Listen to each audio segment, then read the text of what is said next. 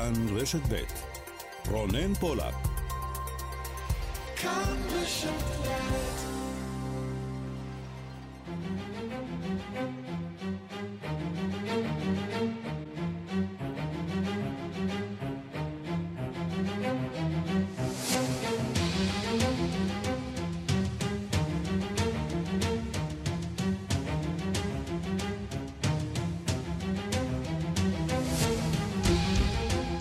עכשיו שתיים ועוד אה, חמש דקות, השעה הבינלאומית, מהדורת יום שלישי, 23 בפברואר 2021. שלום לכם. והיום אה, בעולם, ארצות הברית אבלה על מותם של יותר מחצי מיליון אמריקנים כתוצאה מנגיף הקורונה. הדגל במתחם הבית הלבן הורד לחצי התורן. חברת פייזר מתחייבת להגביר את קצב שינוע החיסונים, וארגון הבריאות העולמי הסכימו להפעיל תוכנית פיצויים עבור תביעות שיוגשו עקב אספקה חסרה של חיסוני קורונה. במקסיקו חצה מניין המתים את ה-180 אלף. בברזיל נרשמו ביממה האחרונה קרוב ל-27 אלף מאומתים חדשים. ראש ממשלת בריטניה הציג את תוכנית היציאה של המדינה מהסגר, הכוללת ארבעה שלבים. ממשלת בריטניה בוחנת הנפקת תעודות ירוקות למתחסנים. חדשות נוספות מהעולם, הנשיא לשעבר טראמפ מגיב בחריפות על החלטת בית המשפט שמחייבת אותו לחשוף את דיווחי המס שלו. מדובר בפשיזם, אמר טראמפ. נדבר על כך. נהיה גם בפולין עם שיחה בלעדית שקיים כתבנו ניסן צור עם העיתונאית הפולניה שהאשימה פולנים בשיתוף פעולה עם הנאצים. תיק החקירה שנפתח נגדה נסגר כעת. נשמע מה היא חושבת על ההתנהלות נגדה. וגם הגשושית על המאדים, אמש פרסמה נאס"א צילומי וידאו ראשונים מהנחיתה של רכב החלל, נדבר על כך, וגם You are the sunshine of my life, סטיבי וונדר, הזמר הוותיק, עוזב את ארצות הברית ועובר לגאנה. הזדמנות נהדרת להיזכר קצת בשיריו לקראת סיום. השעה הבינלאומית בצוות העורך הוא זאב שניידר, המפיקה אורית שולץ, הטכנאים חיים זקן ושמעון דוקרקר, אני רונן פולק, מיד מתחילים.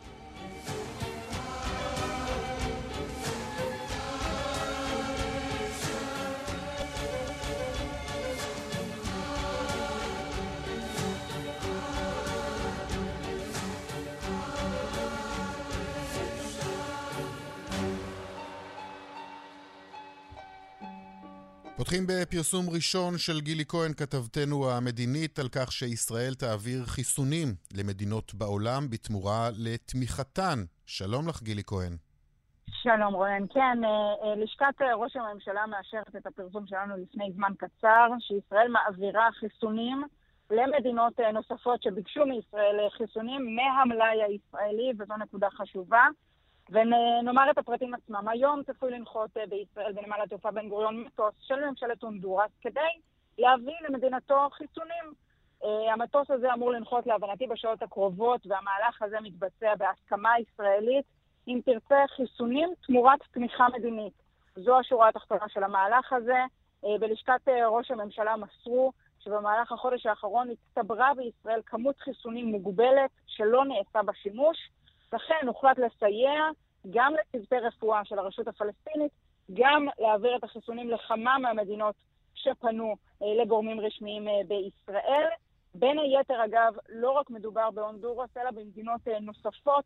גורם ישראלי שמעורה בנושא אמר לי, הונדורס היא הראשונה, אך לא האחרונה, שתקבל את אותם חיסונים. ואני שוב מדגישה, מהמלאי הישראלי, אנחנו יודעים שעל פי פרסומים ישראל מימנה חיסונים לסוריה, אז אה, חיסוני ספוטניק, אז אחרי סוריה מגיעה תורה של הונדורס, רק לאחר מכן צוותי הרפואה. של הפלסטינים. כלומר, לישראל יש עודפים, זה מה שאני מבין כרגע מהדברים שלך, אה, אחרי שהיא קיבלה חיסונים. אגב, אה, באילו חיסונים מדובר? חיסונים של פייזר? אני לא יודעת להגיד לך אם זה פייזר או מודרנה. יכול להיות שזה מודרנה מהמלאי הראשוני שישראל רכשה. אני לא יודעת להגיד את החברה של החיסון. אני כן יודעת להגיד שזה מהמלאי הישראלי, אה, חיסונים שיועברו אה, לידי אה, ידיים זרות, mm-hmm. זרות... לישראל אגב גם יש הסכם דיפלומטי עם רוסיה, נכון? לגבי הספוטניק. הסכם דיפלומטי זו הגדרה יפה, ובמסגרת, על פי, שוב, על פי פרסומים, במסגרת אותו הסכם לשחרורה של הצעירה הישראלית שחצתה לסוריה, ישראל מממנת את רכישתם של חיסוני ספוטניק עבור סוריה בכמות של מאות אלפים. אוקיי, חיסונים תמורת uh, תמיכה מדינית. Uh, תודה רבה לך. הפרסום הראשון הזה שלך, גילי כהן, כתבתנו המדינית. תודה. תודה. עכשיו uh, לארצות הברית, uh, אמריקה חצתה אמש את סף uh, חצי מיליון המתים ממגפת הקורונה, והמספר מוסיף לעלות. אמש, טקס uh, זיכרון לזכר המתים שערך הנשיא ביידן בבית הלבן.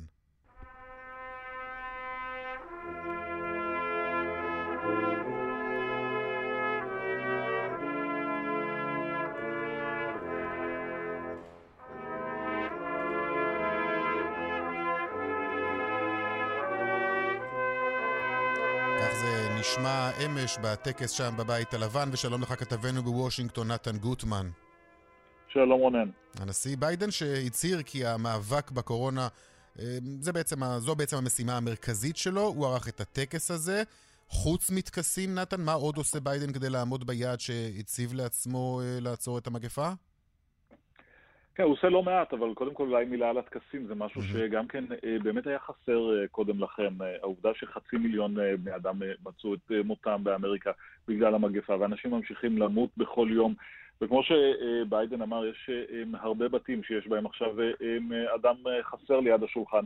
העובדה הזאת בעצם זכתה להתעלמות אה, גם על ידי הממשל הקודם והנשיא הקודם שלא הם אה, התייחסו בכלל לממד האנושי של המגפה הזאת, וגם בציבור האמריקני שלא באמת עצר לרגע כדי אה, להגיד תראו איפה אנחנו עומדים עכשיו עם מגפה שהרגה יותר אנשים מאשר, יותר אמריקנים מאשר מלחמת העולם הראשונה, השנייה ווייטנאם גם יחד. כך שיש חשיבות גם אה, לצד הטקסי הזה. מעבר לכך, ביידן כמובן מתמקד בכמה מישורים, הראשון שבהם הם, טיפול בחיסונים, הם, יש התקדמות מסוימת. אמריקה עדיין נמצאת מאחור, בעיקר כשמסתכלים על זה מישראל, ויש התקדמות מסוימת בקצב מתן החיסונים ובאספקה שלהם לציבור, והתקווה היא שזה ילך ויתפוס עוד תאוצה בהמשך. יש את המאמץ המרכזי שלו עכשיו להחזיר תלמידים לבתי הספר כבר בחודש הבא.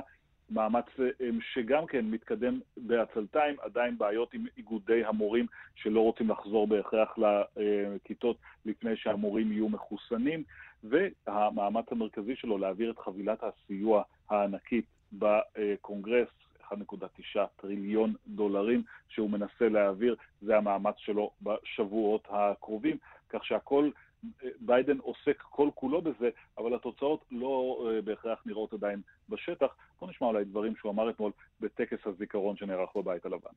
Today we mark a truly grim, heartbreaking milestone.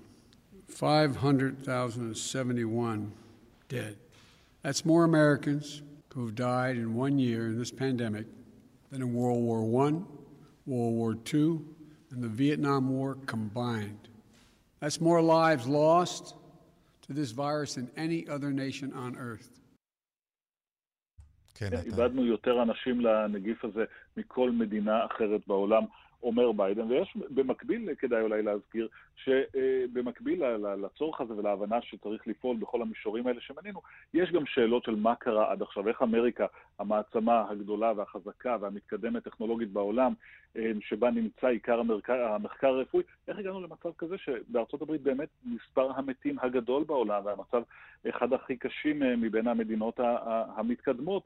ומעניין בהקשר הזה אולי להקשיב לרגע לדוקטור אנטוני פאוצ'י, היועץ הבכיר של הממשל לענייני המאבק אה, בקורונה, שאומר שזה קשור גם לעובדה שזה הפך להיות, אה, אה, שהמאבק בקורונה הפך לאיזו זירת התגוששות פוליטית בתוך אמריקה, שגם זה תרם למצב הקשה.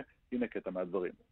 I don't know if this is true, but it feels this way to me that if ever you did not want to have an outbreak of any sort in a certain condition, it would be in a condition where there was intense divisiveness in society which is what we have. There's red states and blue states that are almost hostile to each other in some respects because of political דוקטור פאוצ'י שאם יש, יש זמן שאתה לא רוצה שתהיה בו התפרצות של מגפה, זה כאשר יש, שהפילוג בחברה הוא כל כך גדול, כאשר מדינות כחולות ומדינות אדומות ממש עוינות זו את זו, וכמובן שהדברים האלה משפיעים גם על התפיסה של איך להתמודד עם המגפה. אנחנו יודעים שבאופן פוליטי רבים למשל סירבו בתחילת הדרך לעטות מסכות או לשמור על כללי ריחוק. בגלל אה, סיבות פוליטיות, וזה גם כמובן משפיע על הטיפול במגפה, על אה, מתן העדיפויות, על ייצור החיסונים ועל הכל. אגב, גם בפייזר מתחייבים שהחברה תשנע לשוק האמריקני עוד 13 אה, מיליון מנות חיסון בכל שבוע. כן, כן, המספרים בהחלט עולים, וההבטחה שכיום ממשל ביידן מבטיח זה שעד סוף יולי יהיו אה, בשוק, או יהיו זמינים לאמריקנים 600 מיליון מנות חיסונים. כלומר, יהיו מספיק מנות חיסונים לתת לכל אה, אמריקני אה, את שתי המנות. הבעיה, כמו שאנחנו רואים כבר עכשיו, זה הקצב שהן מגיעות, והקצב הזה הולך וגדל, שהמנות האלה מגיעות, וגם היכולת באמת לעשות את המעבר הזה מהמשאית שמגיעה עם התרופות לזרועם של האנשים, שעדיין נתקל בהמון בעיות לוגיסטיות. Mm-hmm. אגב, אנחנו רואים, אתם רואים יותר, יותר אנשים עם מסכות uh, על הפנים, uh, בשל העובדה שהוחלף שם הממשל?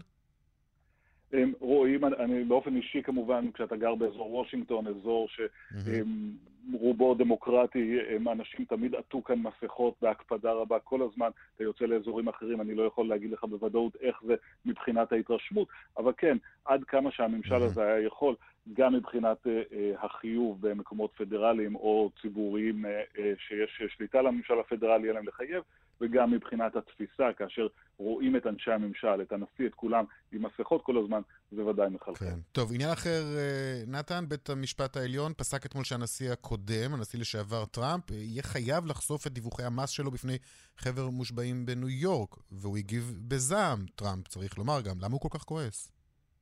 כן, זו אחת המלחמות הארוכות ביותר שמנהל דונלד טראמפ, לא לחשוף את דיווחי המס שלו, שמקובל שנשיאים ומועמדים לנשיאות חושפים את דיווחי המס שלהם, זה מראה לציבור האמריקני איפה הם עומדים מבחינה פיננסית ומה הם עשו. דונלד טראמפ סירב בעקשנות, אבל יש חקירה שמתנהלת אה, בניו יורק, חקירה שנוגעת אה, לעסקיו של דונלד טראמפ, והחוקרים ביקשו אה, לראות את, דיווחי המס. דונלד טראמפ סירב, זה עבר בבית משפט ועוד בית משפט, ואתמול סוף סוף הגיע לבית המשפט העליון שהחליט הוא חייב לחשוף את אה, דיווחי המס שלו משמונה או עשר השנים האחרונות בפני חבר המושבעים שחוקר את זה.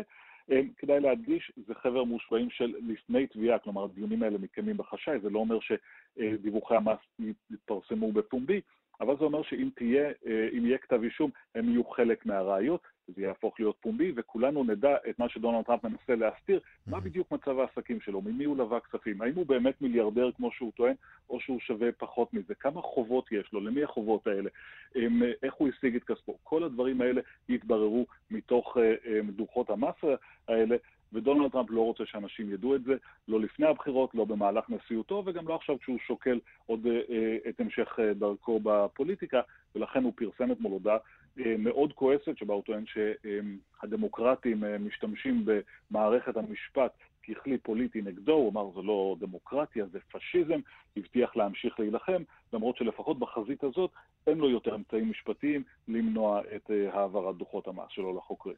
נתן גוטמן, כתבנו בוושינגטון, תודה רבה לך. תודה.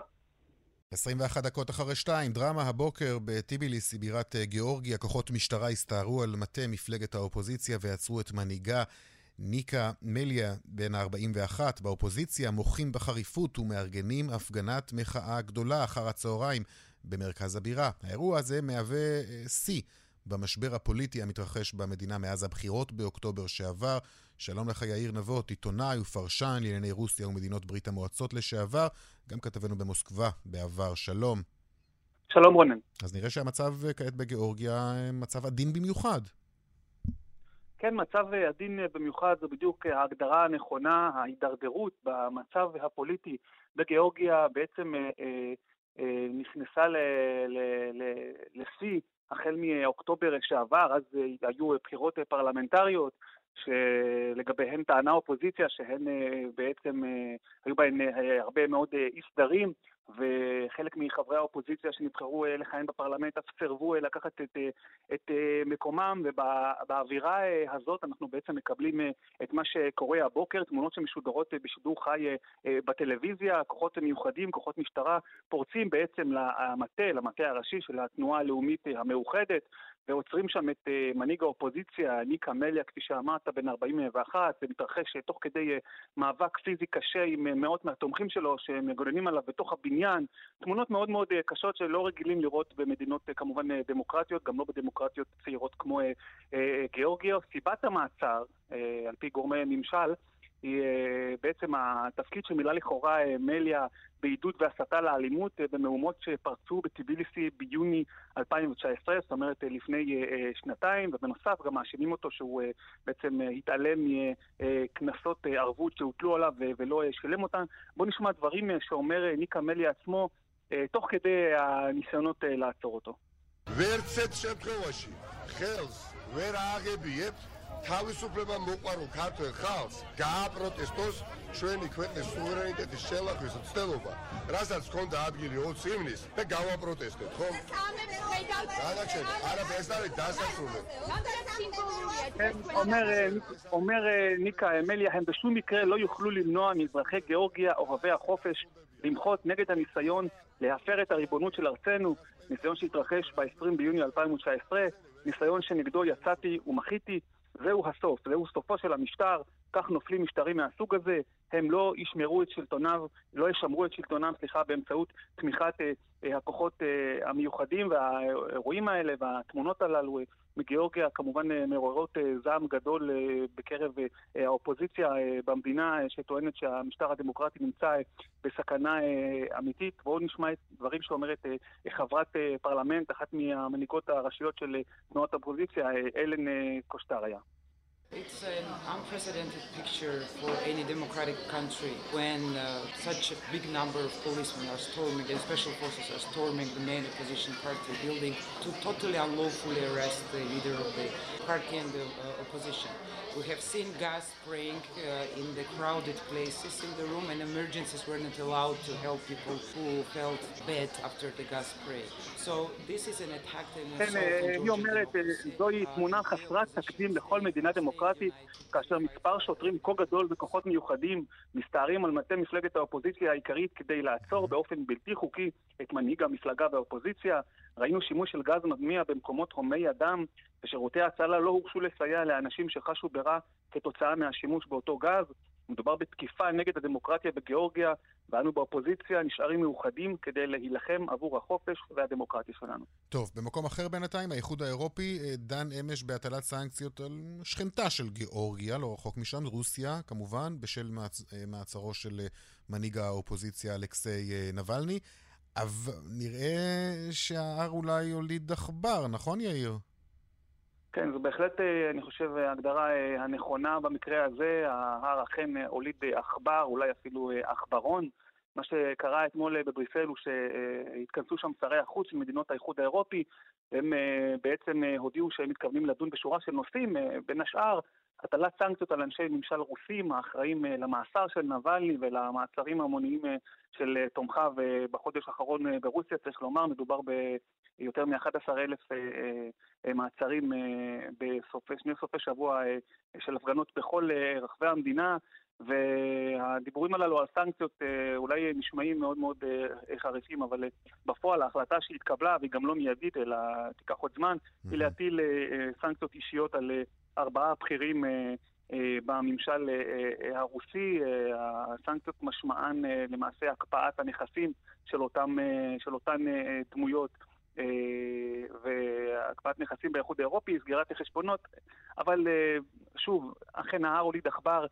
בואו נאמר שאלה לא הצעדים שרוסיה אמורה או צריכה לחשוש מפניהם, וצריך גם לומר שה...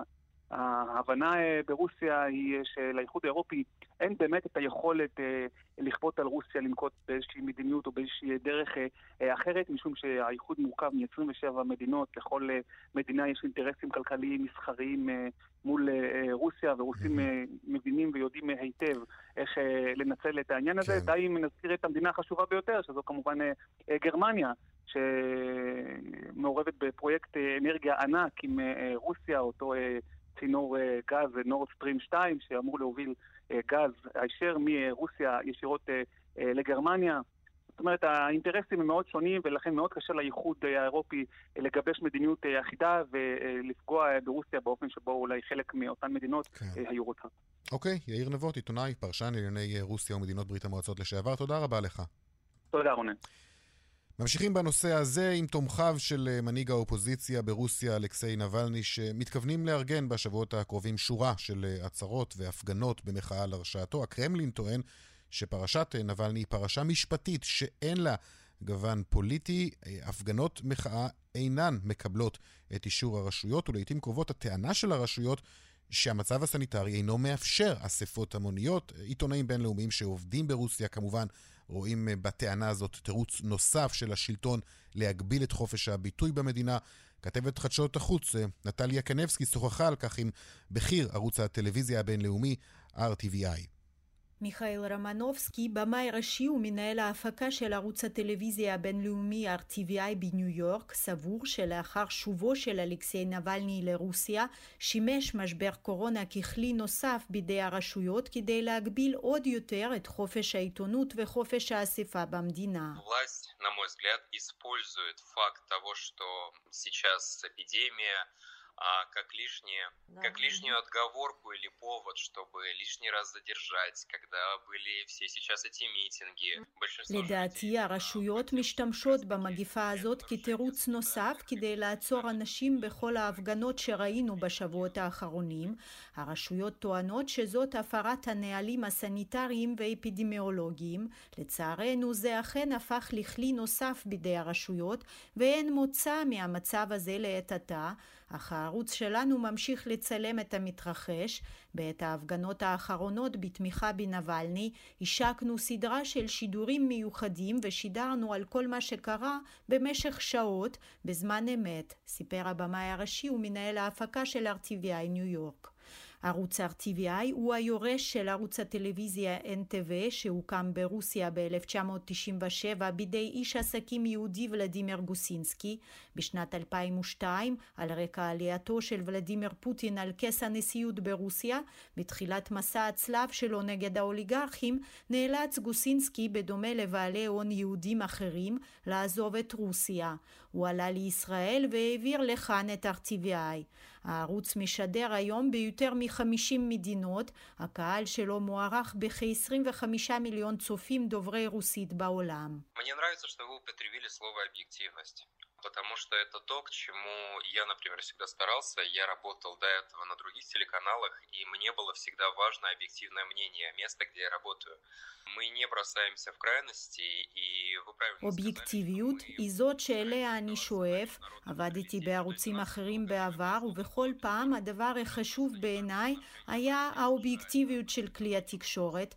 אנו נרתעים מקיצוניות ומשתדלים להיות בעמדה של ניטרליות בינלאומית.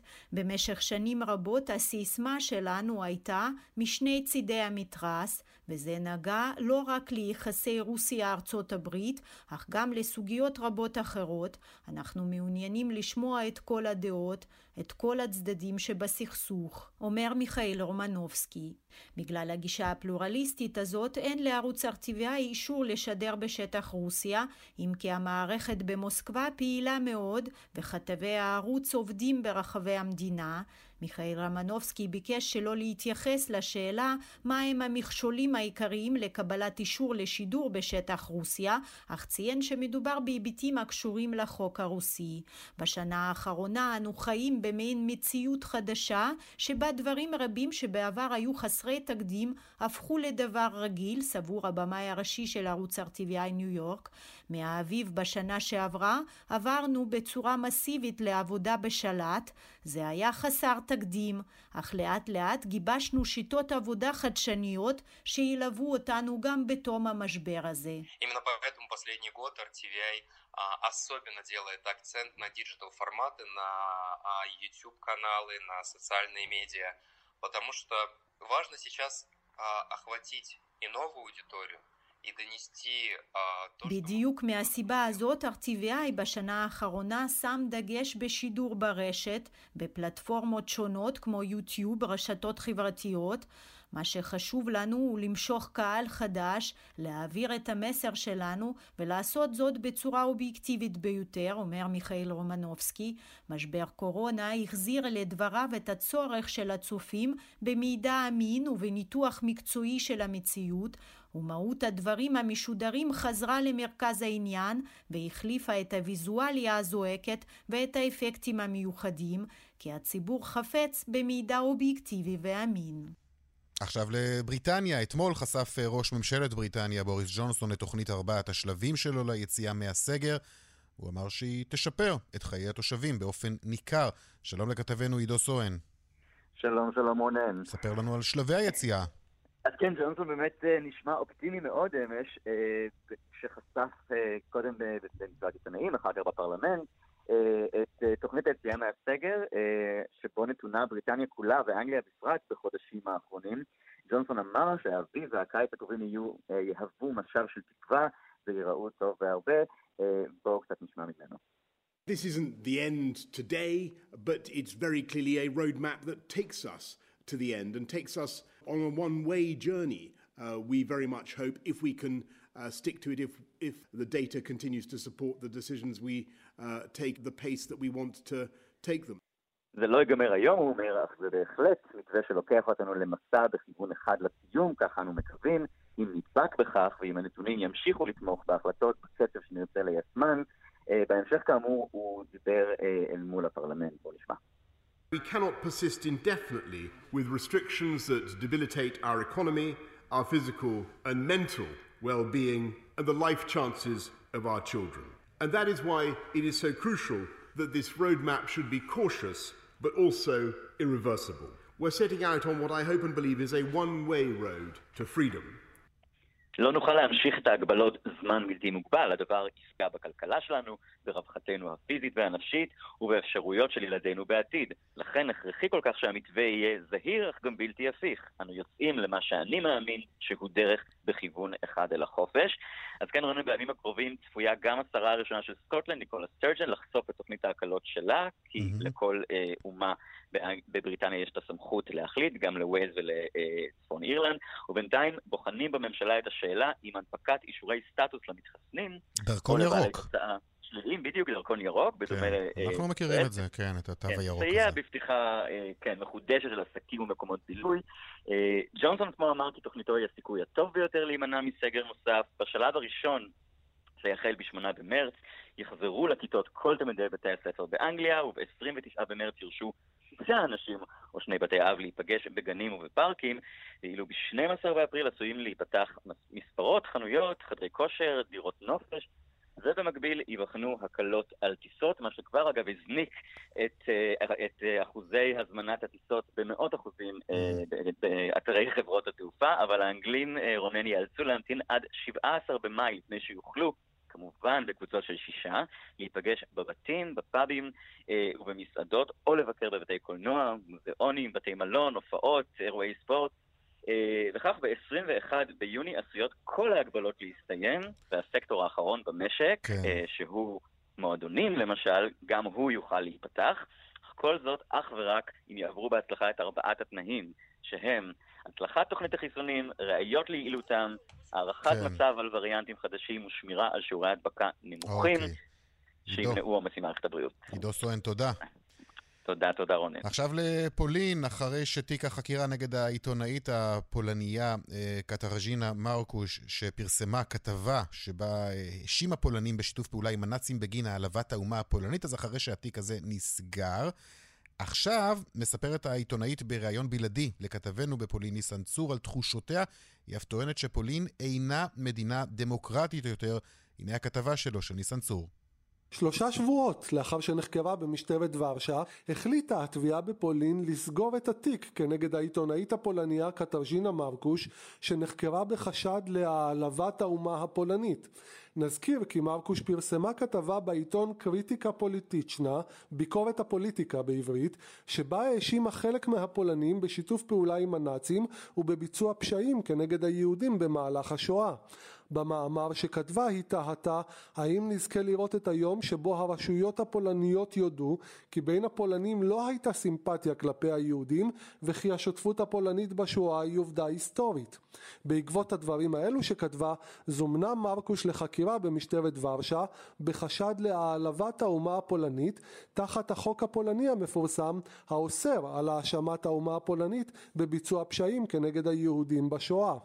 בריאיון שביצעתי עם מרקוש הבוקר, היא מספרת כי נודע לה על סגירת התיק נגדה רק מעיתונאי אחר שבדק את הנושא, וכי אף גורם בפרקליטות לא הודיע לה על סגירת התיק נגדה. Well, I, I was not informed about anything uh, by prosecutor's office. Um, a journalist from Rzeczpospolita uh, Daily uh, asked the prosecutor's office in Warsaw לא הודיעו לי כלום ממשרד התובע. עיתונאי מהעיתון צ'ספוספוליטה שאל את משרד התובע בוורשה על המקרה כי הוא ביקש לכתוב כתבה על זה. הוא המתין שבוע או שבועיים למידע מהם והתקשר אליי אתמול מאוחר בלילה לספר לי כי קיבל הודעה מהם שהתיק נסגר מאחר ולא הפרתי את החוק הפולני. כעת, לאחר שתיק החקירה נגדה נסגר, די במהירות יש לומר, מרקוש מאמינה כי היה מדובר בסך הכל בניסיון להרתיע אותה והיסטוריונים או עיתונאים אחרים מלכתוב את האמת ההיסטורית כפי שהם עצמם רואים אותה.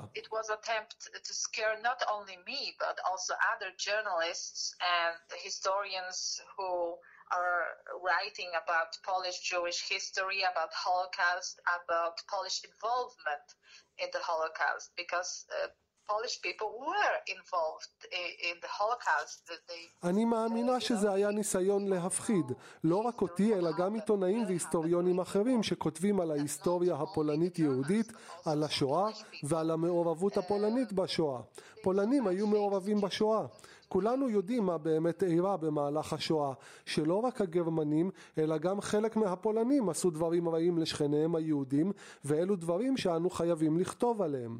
למרות ניסיון ההפחדה, כפי שהיא מתארת אותו, מרקוש אומרת כי היא עצמה לא תירתע ותמשיך לכתוב את האמת ההיסטורית כפי שהיא רואה אותה, והיא מקווה שגם היסטוריונים ועיתונאים אחרים ימשיכו לכתוב את האמת ההיסטורית, ולא יכנעו ללחץ שמפעילים הממשלה וארגונים לאומניים בפולין לשנות את ההיסטוריה לדבריה. I'm not going to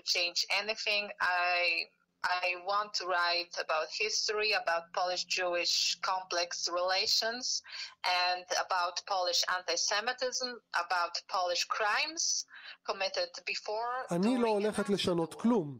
אני רוצה לכתוב על ההיסטוריה, על היחסים הפולנים-יהודים המורכבים, על האנטישמיות הפולנית, על הפשעים שביצעו הפולנים לפני, במהלך ואחרי המלחמה כלפי שכניהם היהודים. זו האמת וזה מה שאכתוב. אני לא מתכוונת לשנות כלום. החקירה של מרקוש מצטרפת גם לפסיקת בית המשפט בוורשה לפני כשבועיים, שקבעה כי על שני היסטוריונים פולנים מפורסמים, יאן גרבובסקי וברברה אנגלקינג, לפרסם התנצלות, לאחר שהשניים האשימו אזרח פולני בשיתוף פעולה עם הנאצים במהלך השואה. מרקוש לא חוסכת מילים חריפות ממפלגת השלטון הנוכחית בפולין, חוק וצדק, וטוענת כי פולין כבר אינה מדינה דמוקרטית, וכי חופש המחקר והדיבור נמצאים תחת סכנה אמיתית. Well,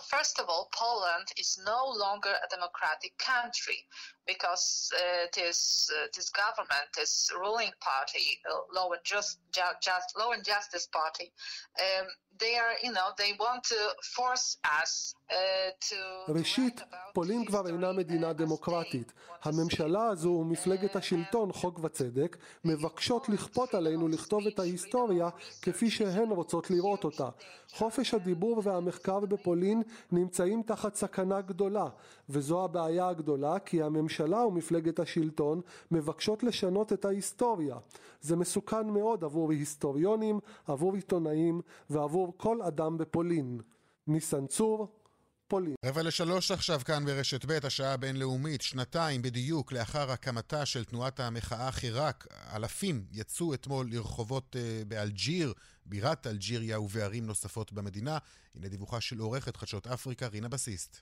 בפברואר 2019 יצאו אלפי אלג'יראים לרחובות. היו אלה בעיקר סטודנטים, אבל לא רק. הם דרשו שהנשיא עבד אל-עזיז בוטפליקה יתפטר. הם הפגינו נגד כוונתו לרוץ לכהונה חמישית, ונגד המשטר המדכא שלו. ההפגנות האלה באלג'יריה תפסו מהר תאוצה, והפכו לתנועת מחאה א-פוליטית עצומה, שסחפה את הציבור. תנועה שלא נראתה כמותה באלג'יריה כבר שנים רבות. רוב ההפגנות נערכו בימי שלישי ושישי. המפגינים יצאו שוב ושוב לרחובות, עד שבתחילת חודש אפריל הסכים בוטפליקה לרדת מכס השלטון. אתמול ציינו באלג'יריה שנתיים להקמתה של התנועה הזאת. גם במרסיי שבצרפת, שם מתגוררים אלג'יראים רבים, נערכה הפגנת הזדהות. מובשרת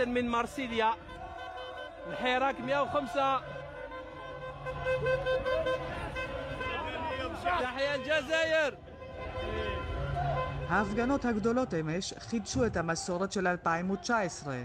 בחודשים האחרונים נעצרו ההפגנות באלג'יריה בגלל מגפת הקורונה, אבל הפעילים מבטיחים שהתנועה לא באמת נעצרה, שהיא חיה, קיימת ובועטת. אבל למה בעצם להפגין? לאחר התפטרותו של בוטפליקה הוקמה ממשלת מעבר. המקורבים ביותר לבוטפליקה אותם אנשי חונטת הכוח נעצרו והועמדו לדין. אבל באלג'יריה חשו שהגוורדיה הישנה עודנה בשלטון. כך גם לגבי הבחירות הנשיאותיות שאורגנו בדצמבר 2019. רבים באלג'יריה לא חשו, ועדיין אינם חשים, שיש באמת שינוי. המשטר ממשיך לעצור פעילים ולחסום את חופש העיתונות. המדינה שקועה במשבר כלכלי. גם המחוות של הימים האחרונים, שחרורם של 30 פעילים, אינן משכנעות אותם. Honnêtement, on n'y croit plus. Nous, on, on s'engage, on sort chaque vendredi et aujourd'hui pour l'anniversaire du Hirak, etc. On est sorti, voilà, pour dire... בכנות אנחנו כבר לא מאמינים לכל ההבטחות של השלטון. אז אנחנו פועלים, יוצאים להפגין כל יום שישי. היום זה שנתיים לתנועת חיראק. יצאנו לרחובות כדי להגיד שנמאס לנו, מספיק. כך הסביר סטודנט בהפגנה אתמול לרדיו הצרפתי. מפגין אחר הסביר שהעם האלג'יראי רוצה מדינה דמוקרטית באמת, מדינה חופשית והוגנת. Il est finissant.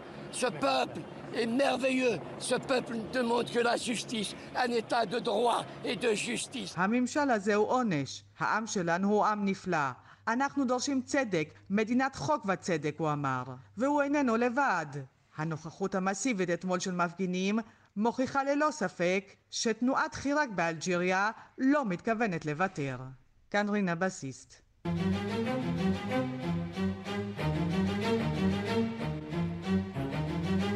עכשיו אה, קפיצה קטנה למאדים. The navigation has confirmed that the parachute has deployed and we are seeing significant deceleration in the velocity. Our current velocity is 440 meters per second at an altitude of about 12 kilometers from the surface of Mars. Heat shield set.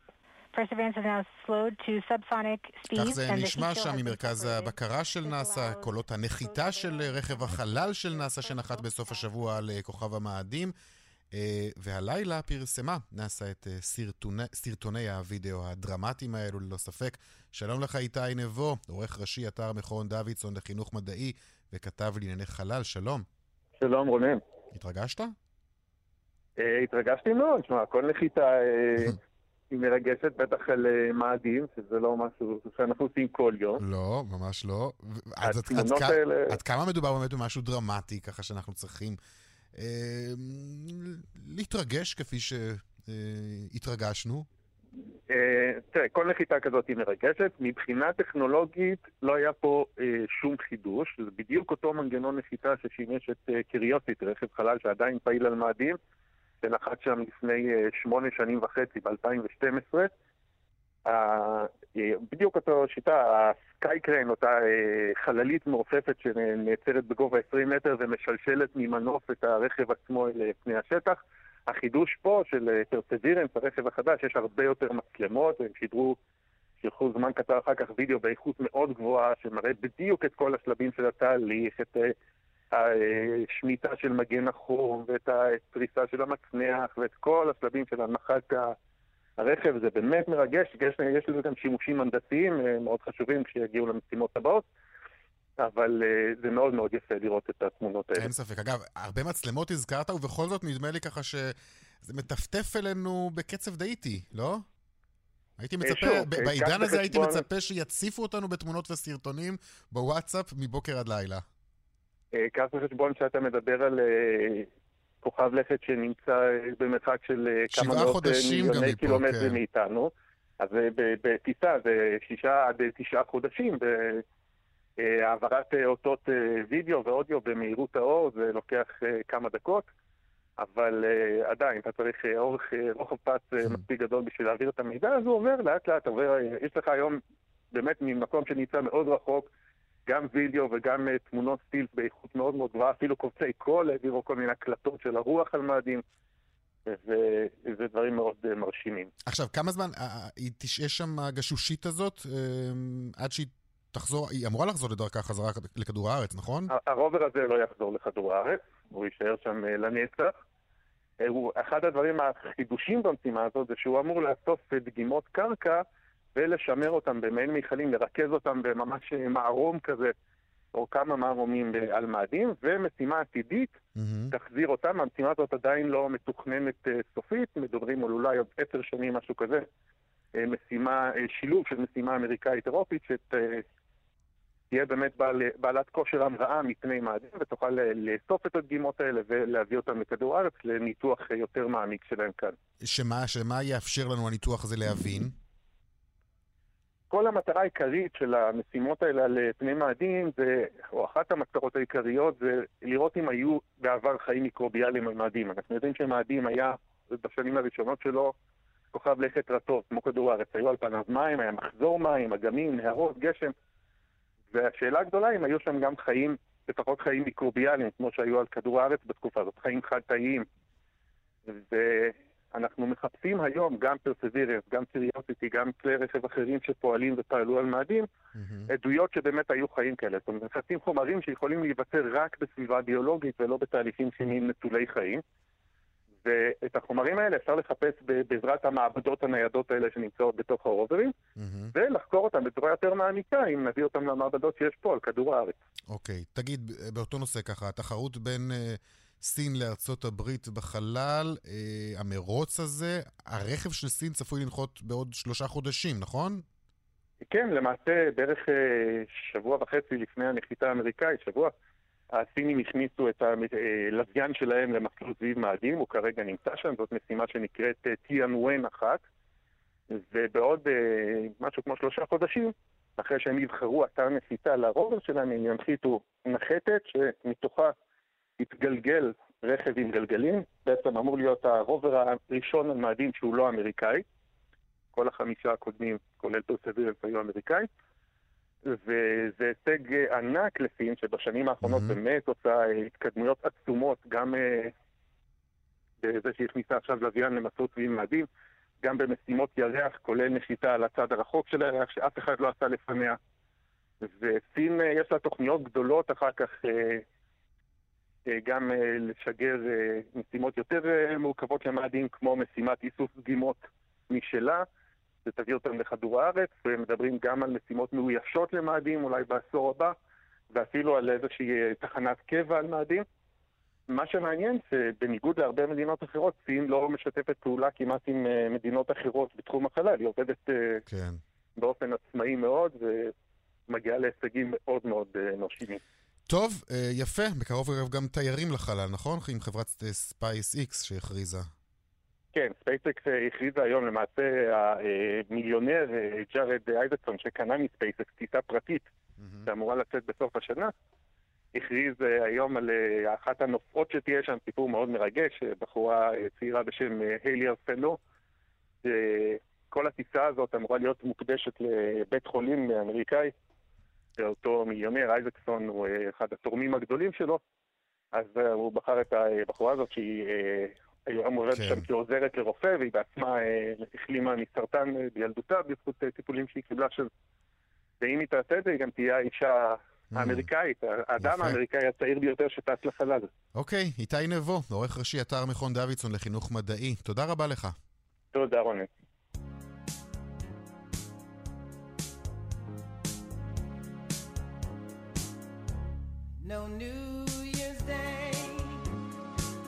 אז אמר אה, זוכה 25 פרסי הגרמי, בהם פרס גרמי למפעל חיים, סטיבי וונדר, הוא עובר לגאנה, כך הוא הודיע בריאיון לאופרה ווינפרי. לשאלתה של ווינפרי, האם יעבור לשם לצמיתות, הוא ענה כן. הוא ציין גם את, אה, את העובדה שמה שהשפיע עליו זה בין השאר המשבר הפוליטי בארצות הברית. נזכיר, זאת לא הפעם הראשונה שהוא מדבר על כך, הוא כבר בשנת 1994 אה, אמר שהוא חושב על המעבר למדינה האפריקנית, אה, מי שמוכר לנו בין השאר בזכות הלעיתים האלו שאנחנו שומעים גם ברקע, אחד מהם, אה,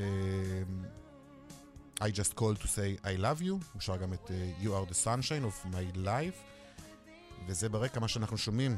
I just called to say I love you. כמו שאומרים, שיהיה בהצלחה עם המעבר, והשיר הזה ממש לוקח אותנו עד לסוף התוכנית. רק אה, ניפרד אה, ונודה לצוות שלנו, זאב שניידר העורך, המפיקה אורית שולץ, טכנאי השידור חיים זקן ושמעון דוקרקר.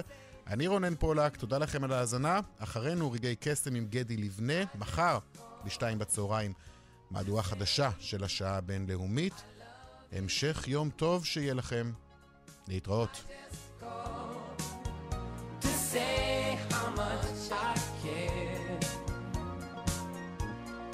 I just called to say I love you, and I mean it from the bottom of my heart. No summer's